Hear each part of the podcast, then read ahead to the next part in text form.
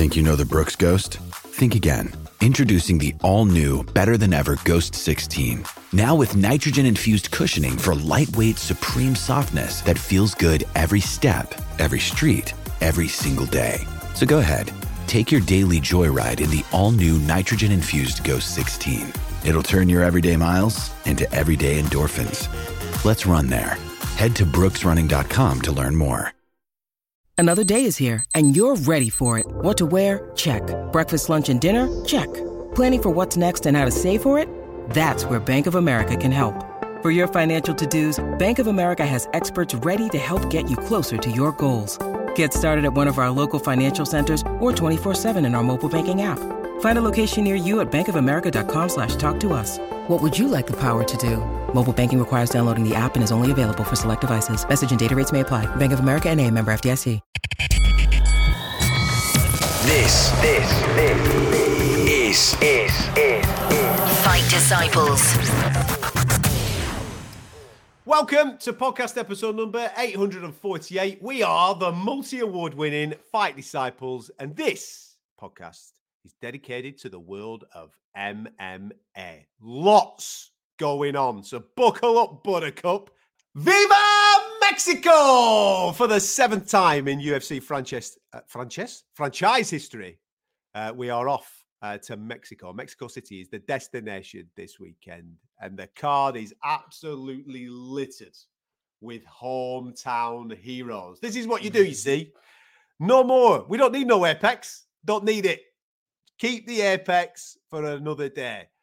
Get the UFC into local territories, bringing out those local fighters on local time zones, and the place will absolutely boom. I'm so excited about this. Obviously, we had a numbered card last weekend, which was sensational. We saw a changing of the guard in the featherweight division. We've got featherweights on deck in Mexico, which could pop up the next title contender, even though both of them have had title shots in the not-too-distant past.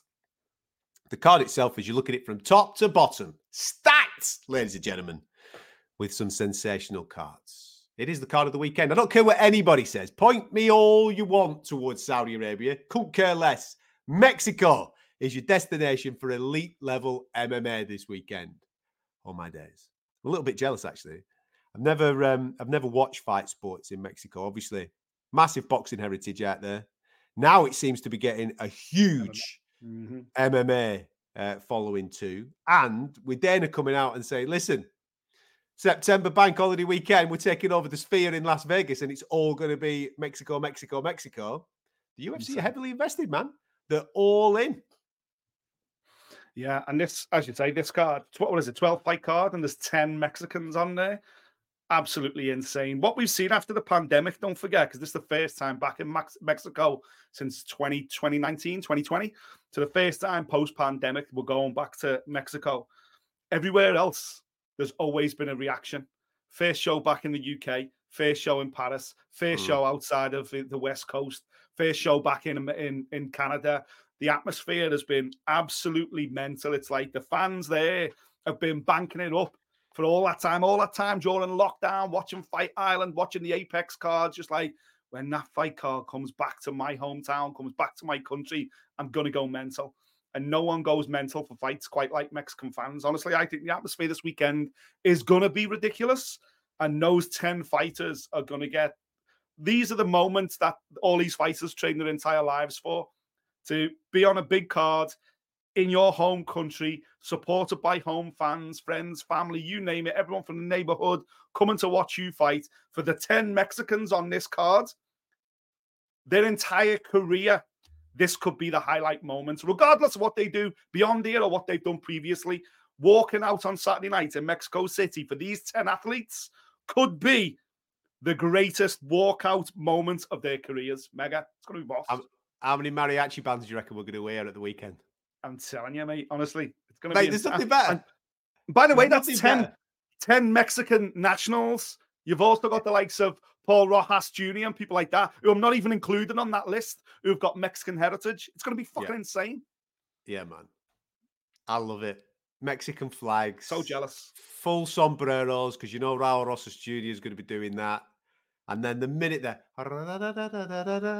kicks off and it just goes wild. Oh, mate, I'm so jealous. So jealous that I'm not in attendance for this. I actually think I was Mexican in a past life, you know. I genuinely do. You do like chili sauce. I'll give you mate, that, yeah. The amount of chili, fajitas. Mate, I'm all in. Pacifico Clara. Mate, I genuinely think I was Mexican in a past life. You would suit a Mexican moustache. I'll give you that. That's for damn sure. Oh, man. I think right now, you know, you have a bucket list, don't you, in your career of places you'd like to go, events you'd like to cover, opportunities to sit ringside, cage side, whatever it may be. And, you know, everyone has the standard ones of, you know, Madison Square Garden and Las Vegas and these kind of events. And then when you start broadening it out, obviously Tokyo, Japan, for me, remains the number one, top of the list. That's the one place I've never been yet. And I'm absolutely determined to go there and cover a fight, ring or cage, doesn't matter. One day I will be in Tokyo covering a fight. But very close behind it now is Mexico. It's always been on the bucket list because of the traditions of boxing in Mexico, to go to Guadalajara, to go to Mexico City, to cover a boxing event, hopefully featuring some high-profile fighters. But very much now, it's equally to get there and cover a UFC event, cover an MMA event, because it's captured the entire nation.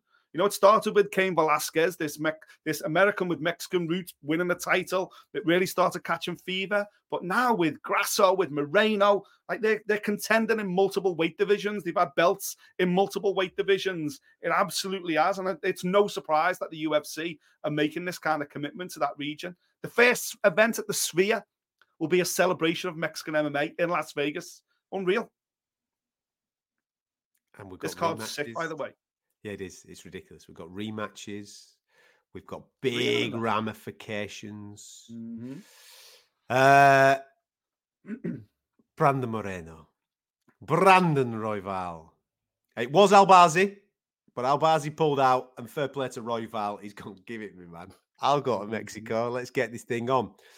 Because we've seen Brandon Royval come up slightly short against Alexandre Pantoja, the current champion. And both of these guys are coming off losses to Pantoja. I would say that Moreno's fight with Pantoja was tighter, closer than the one with Brandon Royval, even though Royval threw the kitchen sink at it. Yeah, even though Royval threw the kitchen sink at it, and he was super competitive all the way through the course of the fight, and he left no stone unturned. He left no doubts. He went for it, but he came up short. So we know that he's at the level. We know that he's nearly there. And obviously putting his hand up to fill in for Amir Albazi to take on Brandon Moreno in Mexico just shows his ambition and where he wants to be with his next fight. They have done this before. And Brandon Moreno showed Brandon Moreno things, getting the job done with a first-round TKO, the first time that these guys met. But it's fair to say, Brandon Royval, there's a switch gone on. So much changed in Brandon Royval, especially since the victory over Matheus Nicolau. It's all set for an absolute firecracker of a fight. Two guys coming off losses to the current champion. Do you want to be champion? We're going to find out on Saturday night. Oh, mate, it's a brilliant matchup. It's do you know what? This and the co-main, we can kind of talk about them collectively. The Moreno versus Royval and Rodriguez versus Ortega. Because they're basically rematching for exactly the same reason. Both Moreno and Rodriguez have got first-round TKOs when they faced these opponents previously. But that doesn't tell a story. Both fights were stopped because of injuries. Injuries, weren't they? Shoulders popping out. Both Royval and Brian Ortega's shoulder popped out of the joint, and they had to stop the fight. And the fight was recorded as a TKO defeat in their favour. So both Moreno and Rodriguez, yes, they had their hand raised. Yes, it was a TKO. But there's so much more than that. The fight was... And listen, it happened during the fight. It happened in the clinch. In Rodriguez's case, he was fighting off Ortega, who took him down, and he was trying to get an arm bar. And Ortega pulled his arm out and pulled it out of the socket. And in Moreno and Royval, They were scrambling around on the ground. Royval's arm got stuck between Moreno's leg. He locked his arm down, and as he did it and pulled back, Royval tried to pull his arm out and pulled his arm out of the socket. So there's real narratives here in both. Where the similarities end, though, is inactivity in the co-main event. Ortega hasn't done anything in the 19 months since his shoulder popped out against Rodriguez. He's been recovering, train, and do whatever. There's no body of work to look at. The difference with Royval, and okay, it was 4 years ago rather than 19 months ago, Royval has since only lost to Alexandre Pantoja, the same guy that Moreno has lost to most recently as well. In between that, Royval beat 3 of the top 10 contenders. So, yes, he has developed. Yes, he has gotten better. Yes, he has. Yes, he is in a real strong revenge frame of mind. But then Moreno's on home soil. Moreno's the whole Mexican fighter. He is part of the reason UFC are going big on Mexico is because of Brandon Moreno, because of his title run, because of his rivalry with Figueiredo, because of his personality, because of the fact that he crosses over, he does commentary for the UFC down in Mexico. He is basically one of the poster boys of UFC Mexico. So this card is built around him and Rodriguez, the homecoming, the two superstars who are about to fight for the titles again. They've just got to win these final eliminators in fights that they've won before, but there's a caveat behind that reason they've won before. Brilliant matchmaking, 2 brilliant fights, and mate, Royval's got it all. Royval's got nothing to lose and everything to gain, and you could say the same thing about Ortega. You know that I back Moreno to be champion by the end of the year in this division. I think he'll be too much for Brandon Royval this weekend. If he's on, sharp, focused, inspired by the Mexican people, we've seen this dude do 4 fights with Davison Figueiredo. Yeah, he's won some, he's lost some, drawn some, but look at the performances. He is 100%, no quitting him whatsoever, developed so much as a martial artist. And even in the fight that he loses to Alexandre Pantoja, it's narrow.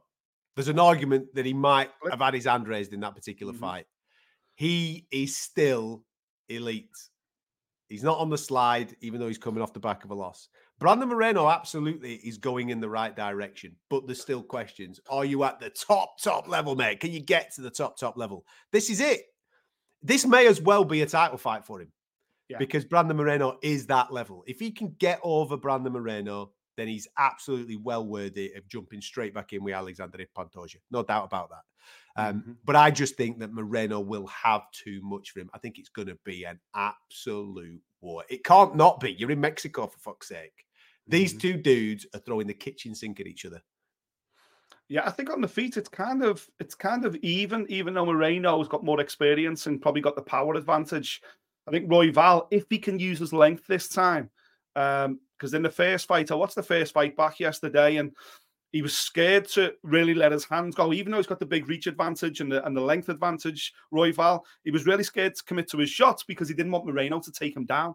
And then when Moreno did take him down, it was because Royval tried to spin and back kick, fluffed it, Moreno took him down, and that ultimately led to what became the arm pop and the finish, the grappling exchange, which he lost out on. He's got to have a little bit more confidence in his striking. He's got to keep the fight on its feet, of course, because Moreno is so strong on the ground. He's so active. His ground and pound's unbelievable. Why did he come up short then in his title fight? Because Pantoja is the fucking elite jiu-jitsu black belt. That is, the ground is his happy place. He's like a shark. He's a fish out of water on the feet. Take him down to the ground. That's where Pantoja wants to be. And he's a concrete blanket, and there's nothing anyone can do about it. That's where he does his best work. That's Moreno's ace in his hole as well. He's great on the feet. He's tidy.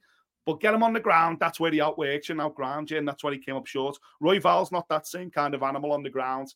So as long as Royval keeps it standing, he's in this fight. And if we get a fist fight to please the Mexican crowd, and Moreno's more than capable of doing that and turning that on, fantastic. We're going to have a belter.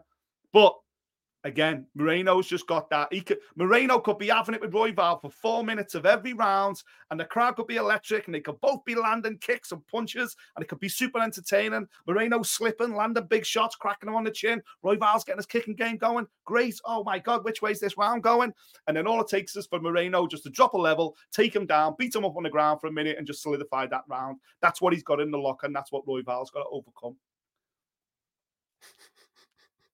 I love it when you get excited, mate, and you're swaying from side to side, and the head movement's going in, the jabs are coming out, and then the crosses are all in there. Yeah. You mentioned it a moment or two ago regarding the co-main event. Yair Rodriguez against Brian Ortega. 2 brilliant guys. We've spent a bit of time with the pair of them. They're both Brilliant fellas, but they've fallen short in title fights. And there's no, listen, we're talking about an elite division here where Volk and Max Holloway have dominated this division for such a long period of time. These two guys have fallen short to those fellows. Inactivity. Let's talk that first with Brian Ortega. That shoulder injury happened in July 2022. We haven't seen him since. This is his first fight back since that shoulder injury. All right. Here's a stat for you, or here's a fact, let's just say. Mm-hmm. Conor McGregor has had more stoppage victories in the last 4 years than Brian Ortega. Since Brian Ortega's last stoppage victory, Conor McGregor's had more stoppage victories. His last stoppage victory was in 2018. Or Frankie? Yeah, 2018. He's 1-3 in his last 4, and that stretches back to 2018. Obviously, he's been out, as I've just said, inactive since July 2022. That's big, mate, especially when you're taking on a young... I say young, he's still relatively young and fresh. I know he's been in some wars, but an elite, creative, really flowing, feeling himself striker in Rodriguez, whose only losses recently are to the elite dudes, Max and Volkanovski. Yeah, it's... I really like Brian Ortega. I like Rodriguez, don't get me wrong. I fucking love Yair Rodriguez. But I really like Brian Ortega. And when he came through with that 14-0 unbeaten run, he looked like the new guy, didn't he? He looked like the new king of the castle. He looked like it was inevitable. When he ran through Moicano, disposed of Cub Swanson, swatted aside former champion Frankie Edgar, you were like, oh, shit, this guy's got striking. And, of course, he's got an elite jiu-jitsu game, an elite ground game. And then he falls short against Max Holloway. Got stopped. If you remember, Max busted his face up. Hey, he got the shit beaten out of him. Max was outstanding. And it's nights like that where you go, will he ever be the same again? Will he ever be the same fighter again? And I don't know whether he is. You know, he got Chance on Young. Mate, he was great against Zombie. He was. He was. Mate, he's come back because he had the shaved head. He come back, he looked like a 2.0 version, didn't he? And I thought, fucking hell, mate, he's got over that. Fair play to him. But then... because this division's horrifically tough, he rolled straight into fucking Volkanovski, who was a better version of Max Holloway. Volkanovski gave him a bit of a hiding. And then... but Volkanovski also broke his heart, because the best thing Ortega can do, submit dudes. Exactly. And he couldn't pop him. And he had it. Well, he was there, mate. You do not lock that in better than what he locked it in on Volkanovski. And he still didn't win. So you're right to bring up, what does that do up here? Exactly. What does it do inside your head? So then he rolls into the Yael Rodriguez fight. And when I say roll, by the way, these fights are like a year apart. You know, he fought Max in 2018, didn't come back until Zombie in 2020. Then he fought Volk in 2021. Then a year later, he fights Yair Rodriguez, 2022. Then he obviously gets his arm popped out in the first round. Like, if he had... no bad luck, he'd have no luck at all. Brian Ortega. But that's a journey that he's been on. As you say, last time he had back-to-back wins, 2018. Since 2018, he's gone 1-3. It's the guy that used to be 14-0. He was the guy. And now he's Mr. Forgotten in this weight division. In the entire sport, he's Mr. Forgotten, Brian Ortega. I bet a lot of people thought... I bet he's sick of people coming up going, oh, mate, what a great career you had. Wait a minute. I'm not retired. Oh, sorry, I thought you were retired, Brian. Do you know what I mean? Because we just haven't seen him at all. And now, because the way it's just played out, he's going to roll straight into a second fight with Yair Rodriguez, with all that playing on his mind. He'll be remembering New York, what happened in New York. Will he have the confidence in that shoulder to engage in the clinch? Because a lot of Brian Ortega's best work is done in the clinch.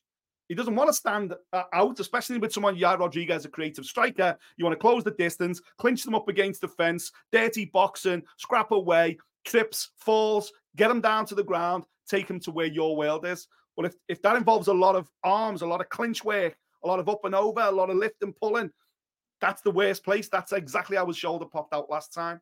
So he's going to be forced to maybe strike a little bit more. keep the range a little bit more, keep his distance a bit more. That's bread and butter for Yair Rodriguez. It's such a tough fight for him. Such a tough fight. I think there's pressure on both guys. I know that last weekend we had a shuffling of the deck, didn't we? We've got a new king in town at featherweight, Ilia Topuria. That breathes new life into the division. Everybody gets excited again, going, well, I had my chance against Volk, fell short. I had my chance against Max, I fell short. Oh, there's a new guy here. He's going to need some opponents. That's me. I'm next. Well, hang on a minute. Both of these guys have had title shots recently. They've both fallen short. You need to make a statement, because there is a guy called Max Holloway who's probably ahead of you. And I know that Max is matched. Max is obviously matched up in April, so that might keep him out for a period of time. They might be able to jump in, but you've got to make a statement. You have got to do something this weekend which gets people on the edge of the seats going, wow. Yair Rodriguez, I think, has been brilliant media-wise, because he's gone off. He's just completely gone off on Ilia Topuria, hasn't he? Absolutely. Calling him all names under the sun. I don't want to just go and be champion. I want to beat. I think he said, I want to beat the fuck out of this guy, is what he's basically saying. So every Mexican fan's going, well, hey, we're all in on that, my man. Let's go. And Spanish-speaking versus Spanish-speaking in Spain could be absolutely gigantic. But he's got to do something for us to go, we saw you against Volk. We saw Volk put manners on you, and Volk did put manners on him. That was a sensational performance 7 months ago from Volkanovski. Yair's got to bounce back. He's got to put a performance together. He's got to do it against Brian Ortega, a guy that's been at the elite level. Get on that microphone, rock it, Viva Mexico the shit out of it, of which pushes him forward. If Volk's taking a break, you're in, son. Away we go. You could be the guy taking on Ilia Topuria in Spain. Yeah. I bet your Topuria's a little bit like, fucking hell, when did I piss on your chips? But I get it, as you say, whether it's genuine or not. I think Ilia has spoke shit about him in the past online or whatever, but this is, Rodriguez has manufactured a massive rivalry. He's manufactured this to go, right, that I'm going to fucking destroy that guy. You think he's there?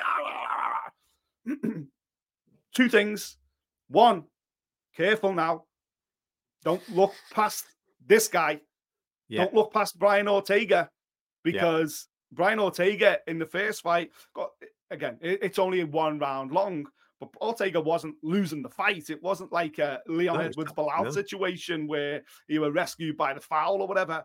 Ortega was manhandling Yair Rodriguez, and the fight was going the way Brian Ortega would have wanted the fight to go. I know it was only a round long, but, you know, Yair, it wasn't like Yair put a rubber stamp on it. Now, Yair has, in between his two title shots, and not just Volkanovski, but Max Holloway put manners on him as well. Max Holloway battered him. But in between that, he's had the Brian Ortega TKO injury, and he's had the performance against Josh Emmett. Now, against Josh Emmett, that was an eliminator fight. That's why he fought Volk. He was magnificent. He was fantastic. But Josh Emmett's a come-forward, warmonger, battler, striker, easy to hit, a little bit predictable, tough as old boots, great stoppage, but you know what you're getting with him. Brian Ortega's a different kettle of fish, or he used to be. That's the problem. We don't know what carnation of Brian Ortega this is going to be, but Brian Ortega's in any way still the same fighter he was when he was 14-0, and it just so happened that, like Yair Rodriguez, Max Holloway and Volkanovski exist in this space at the same time. Shit. But other than them, I'm a real guy. If that Brian Ortega can turn back the clock, if he can stay fit, obviously, I think this is a really tough fight for Yair Rodriguez. And if he's already talking about Topuria, don't be surprised Sunday morning if Topuria's posting videos on social media laughing his bollocks off because Brian Ortega's just choked out Yair Rodriguez. Topuria. Topuria. Can I keep saying Topuria? No, I get stick with that all the time. He knows who I mean. Me and Ilia. El Matador. Call him El Matador. There you go. That's what you need to do from now on. Topuria. When you need mealtime inspiration, it's worth shopping Kroger, where you'll find over 30,000 mouth-watering choices that excite your inner foodie. And no matter what tasty choice you make, you'll enjoy our everyday low prices, plus extra ways to save, like digital coupons worth over $600 each week. You can also save up to $1 off per gallon at the pump with fuel points. More savings and more inspiring flavors make shopping Kroger worth it every time. Kroger, fresh for everyone. Fuel restrictions apply. If you want to cause absolute havoc, Why don't you match up a Mexican with an Argentinian? Yeah, there you go. Let's chuck that into the mix as well for this fight night card, because you've got Daniel Zuluba taking on Francisco Prado, Mexico versus Argentina. Now, Daniel Zuluba comes to the UFC, a lot of hype about him, lots of noise about him, but he's currently 2-1 in the franchise. Prado is 1-1 in the UFC, but his first one he lost, second one he wins, and the second one that he wins is against Azatar.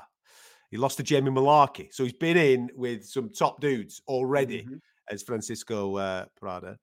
All his wins in MMA finishes. Don't like going to judges, this kid. He just likes to have a scrap. Both of these fellas have got 50% knockout rates. Yeah. Guess what's happening? I'll see you in the middle. It's Mexico. They're going to demanding it. They're going to be screaming from the rafters. Come on, then. Give me a war. Yeah. This has got an absolute firecracker written all over it. Zuluba, lots of hype. He could be the next generation. Yeah, okay. He's fallen short already in the UFC, but this is UFC. You're fighting the best dudes, man. Could happen. He's bounced back. He's 2-1, and he's taking on a kid that loves knocking dudes out, mate. It's going to be ace. Well, but listen, both these guys are very similar in terms of one's 12-1, one's 14-1. One's 23 years of age. The other one's 21 years of age. The fucking golden boy and the new pride of Argentina. Like, this is why MMA continues to dominate the fight sport space, because this is just basically a fight that you wouldn't see on a boxing card or probably anywhere outside of the UFC. These are two young guys with massive potential that both stumbled at the first hurdle. They both lost in their UFC debut. Since that, they put it right. They both got a couple of stoppages in the UFC now. Boom, we're upwards, we're running, let's go. And they've gone, right, you two, come together.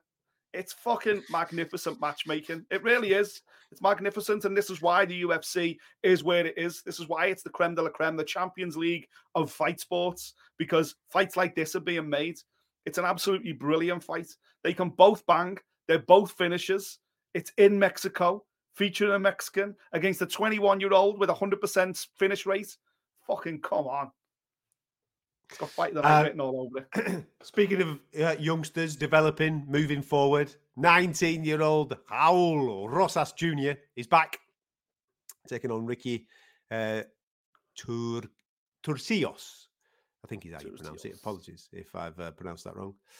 Like I said, the development of a 19-year-old. He burst onto the scene. We all got dead excited, didn't we? Great grappling. Great grappler, the kid. Falls short in his second fight. Comes back. Shows some new wrinkles. He's ironing some stuff out. He's working. Great to see. 2-1 in the UFC. Turcios is 2-1 in the UFC. Ain't got any finishes of yet. It does feel, if I'm dead honest, a little bit of a set for Raul Rosas Jr. to go and style off. Make sure you wear your sombrero and give the Mexican fans what you want. But from Ricky's point of view, listen, man, you've got an opportunity here. He's supposed to be the next generation of Mexican MMA, this kid. Go and get it go and get it stolen. Or Mexican heritage MMA, should I say. Go and get that stolen. Yeah. And listen, Pretty Ricky's got nothing to lose.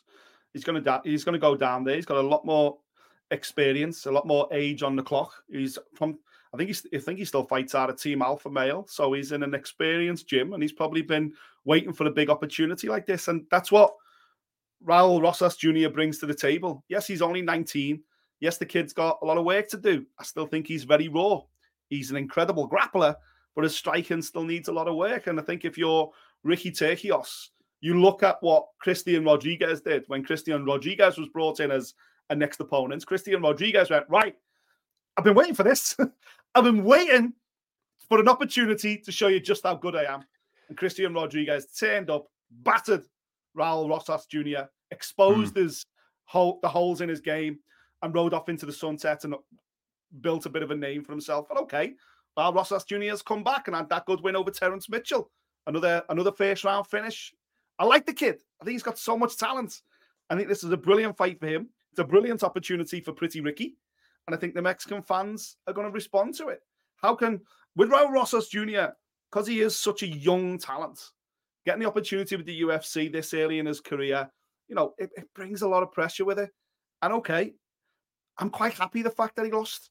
I'm glad Christian Rodriguez took that zero away at the end of his at the end of his ledger, because that takes the pressure off a little bit.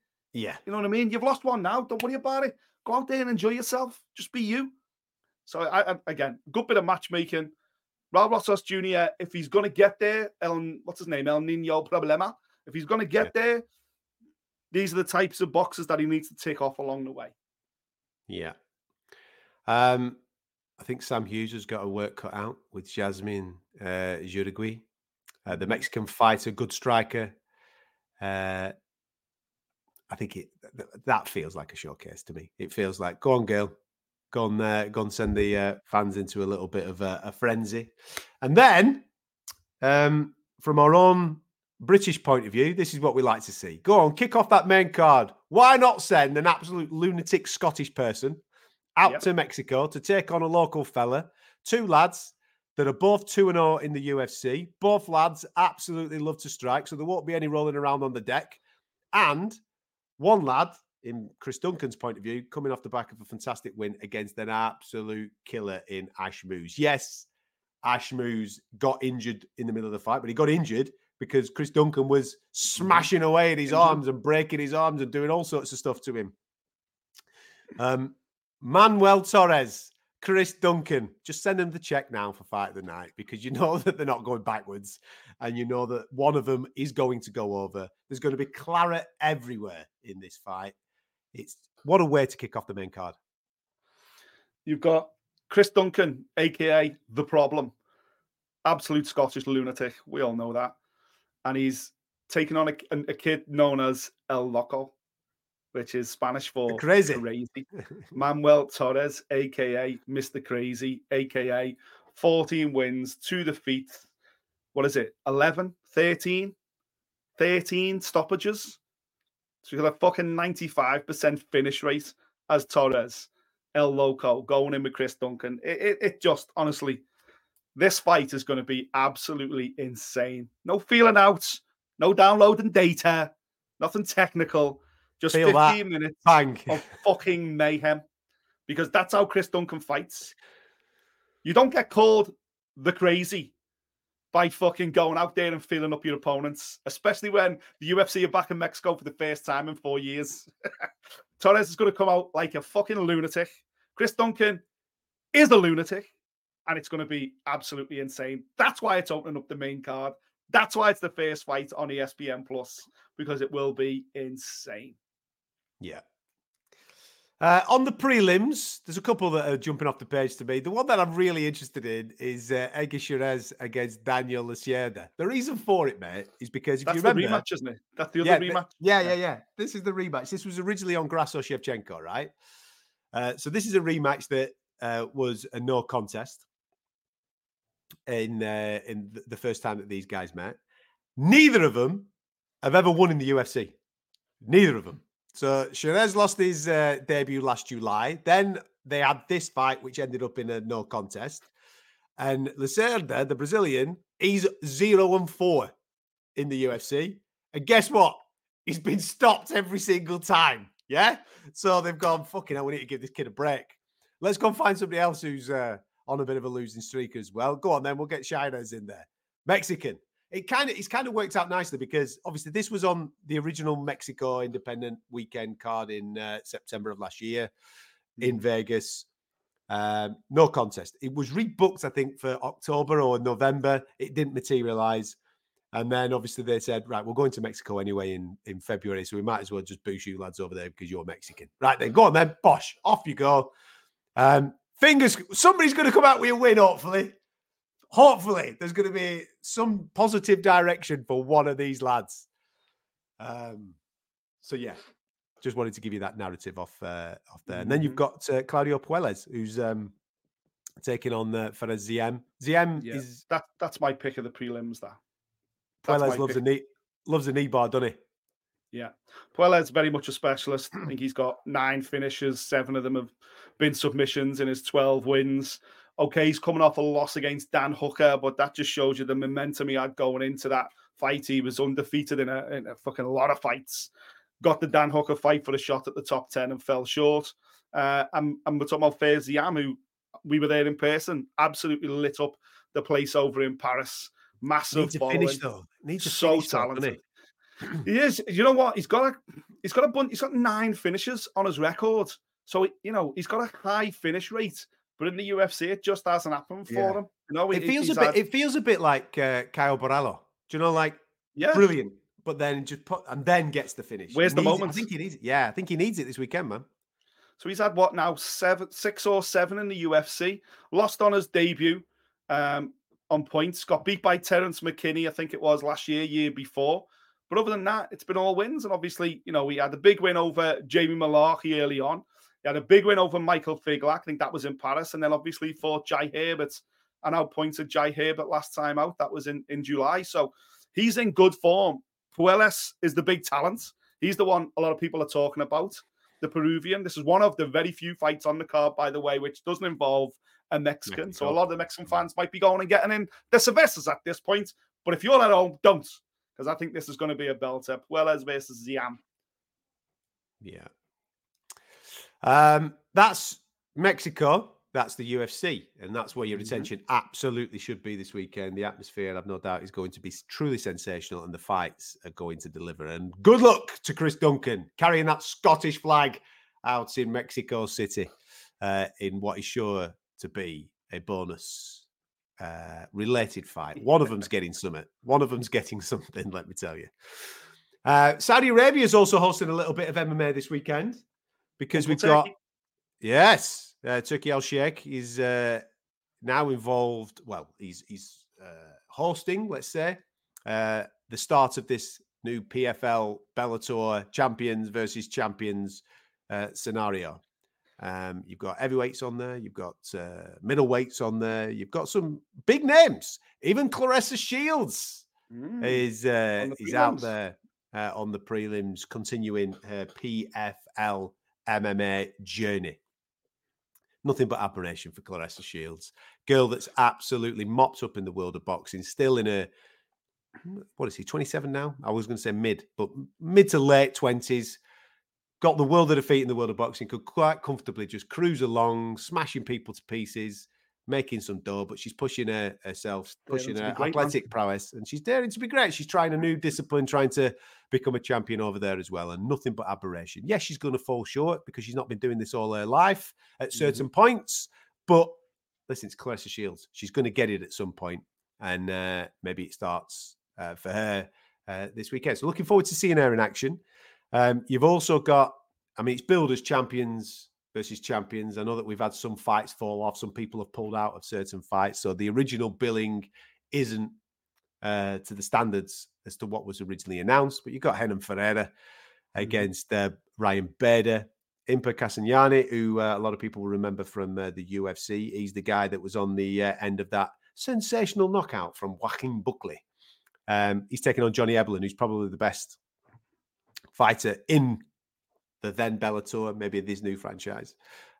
He's a real, real talent, is Johnny Eblen. You've got Pitbull in there. You've got, I think on the prelims, Pico's on it. Yeah, Aaron Pico's on the prelims. Nemkov stepping up in weight. You've got Thiago Santos and Yo Romero. There you go, just for a little bit of nostalgia. Clay Collard's in there as well against AJ McKee, who I'm a massive, massive fan of. So name value, mate. There's some decent names in there. There's some okay matchups in there as well. It's going to be interesting to see how all this plays out at the weekend. Yeah, this is basically the best PFL, and well, it's all PFL now. This is the best PFL could have done. This is the best card they could possibly put out. This is all their marquee names. Everyone that's available, as you say, 1 or 2 of the champions have had to pull out because of injury and whatever else. But this is the best of PFL. And Bellator, and we're getting it on Saturday night in Saudi Arabia, which should mean hopefully a good time here in the UK. The PFL got a DAZN deal, so we can watch this on DAZN, do we? Yeah, I think it's DAZN. Yeah, that's the first thing we need to clarify, because Bellator's been a nightmare for years. I presume everything's on DAZN now, which is great. Yeah. We know exactly where to go for it these days, and it's interesting. Listen, you know, it's hard to take Ryan Bader serious as the Bellator heavyweight champion when we all know he fell short at light heavyweight in the UFC. But, you know, let's not compare here. It is what it is. I think Renan... Yeah, but in the world of football, you go into the Champions League. If you're not good in the Champions League, you end up falling into the Europa League. And this is where we are. Exactly that, you know. And Renan Ferreira is a limited but a proper heavyweight. You know, the PFL champion's about fucking 6'9". He's fucking massive. And Ryan Bader is a light heavyweight. That's seen an opportunity because of lack of heavyweights in Bellator and ran with it. So that's going to be an interesting matchup. Bader's obviously got a lot more experience, but Ferreira is a genuine heavyweight. Kasanganay against Johnny Eblen, I think, could be one of the marquee fights. Kasanganay has had a real lease of life since going over to Bellator, winning the tournament. Johnny Eblen, we're being told by everyone that trains with him, works with him. That this guy, Kasanganay went PFL. PFL, sorry, yeah. Johnny Eblen's the Bellator champion. Yeah. Everyone that trains with Johnny Eblen says he's the best middleweight in the world. We'll never find out while he's competing with this organization. But still, he is legit. So you would think Johnny Eblen was going to come through there. Pitbull was supposed to be fighting the PFL champion that knocked out Brendan, that beat Braga in the final last year. He pulled out. So Braga, who was the runner-up in the PFL featherweight tournament last year, he now steps up to fight Pitbull. Braga was supposed to be fighting Aaron Pico on the undercard. Pico's now fighting a stand-in called Henry Corrales. Ray Cooper III is fighting Jason Jackson, the PFL welterweight champion, but the fight's at catchweight because Cooper's come in late on. It's all a little bit clunky, to be honest with you, but the matchup should be sound. Nemkov going to heavyweight, super exciting. Obviously, Nemkov was the Bellator light heavyweight champion, fucking destroyed everybody. Part of the reason why Bader ran away and looked untouchable. And now Nemkov just went, you know what? Too easy, this kids. I'll go up to heavyweight. I'll go to the big boys. Nemkov's not that big, though. I don't even think he's as big as me. I think he's only about 6 foot. So he's talented, so he'll do well at heavyweight. He's How far will he go? Big as me. Not as big as me. You know what I mean? Not as big as me. Because I'm massive. I'm a big boy. I'm a proper big boy. I'm a proper heavyweight. Nemkov's a blown-up heavyweight. He's taking on Bruno Capoloza, who was in the PFL tournament as well. Listen, there's loads of good stuff here. Yo Romero's on it, man. There'll be some good media this week. Thiago Santos. God only knows what's pumping through their veins these days, but they'll have a good knock as well. Listen, in all seriousness, Clay Collard versus AJ McKee, I really like that. I really like that. They're both off AJ McKee card. Yeah. AJ McKee's an elite fighter, but Clay Collard, obviously, I know he's flirting with boxing, he's been back and forth and what have you, but Clay Collard has really stepped up in his time within the PFL. So that's a really good fight. I fancy AJ McKee because I'm a huge fan and I think he could go a very, very long way. But I think it's a great fight to start off. You've got some good names on the on what you would class as the prelims in Aaron Pico, who has absolutely got himself together after a couple of bumps. You've got your man's, is it his brother? Is Biagio Nico's brother, Ali Walsh? Yeah, I think it's his old brother, yeah. There you go. So you've got Biagio. So Nico Ali Walsh is in the world of boxing doing well with Top Rank at the moment. So you've got Biagio Ali Walsh, who's participating in this. This is his pro debut, Yeah. And Clarissa Shields here, who's currently 1-1 in MMA. Let's see how she gets on against Kelsey DeSantis, who's making her debut. Mm-hmm. Yeah, listen, again, it's a lovely way for PFL to kick off their relationship with Saudi Arabia. It is, right now, their best of their best coming together. Hopefully this means clarity. I would like to see the Bellator brand dissolved, me personally, because I don't think there's enough in the headspace to get it going. Keep it clean. Keep it clean, man. That's simple. Exactly. So, but if, you know, I think there's about 7 or 8 fights here, 6 or 7, maybe 8 fights of actual PFL versus Bellator. Who do you think's going to win? If we're going to ring fence it like that, just for this one-off event, are you going PFL or are you going Bellator? Let me just get that back up because I've just got rid of the matchups there. I think my initial take, mate, might just be old school Bellator. Johnny Eblen, Pitbull. You don't think Eblen's that good? No, I had a child scream in the background. I said, that didn't sound too good. Yeah, my daughter's got chicken pox. Oh, no. So she'll be having a cream or whatever put on her at the moment. Do you know something? I'm going to edge towards Bellator just. Yeah. Maybe I by one. The standouts for Bellator for me are McKee, Nemkov, Pitbull, and Eblen. They're the four. I'm thinking of 4-3. I'm thinking 4-3. Yeah, you're right. I think it'll just be by one. Yeah. But they're all under the same roof now, so it doesn't really matter. So there you go. Yeah.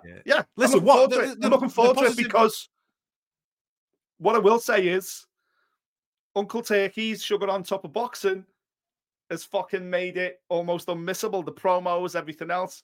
Now I know a certain Mr. Michael Tyson is currently on a plane to Saudi Arabia. Is he? I and Mike will be presenting the belts, obviously. Obviously. That's what you did. So that adds that little bit of whatever you do, don't let him ref. I was at a MMA event once with Terry Etam, and they brought Mike Tyson as a celebrity referee. This is a true story, by the way.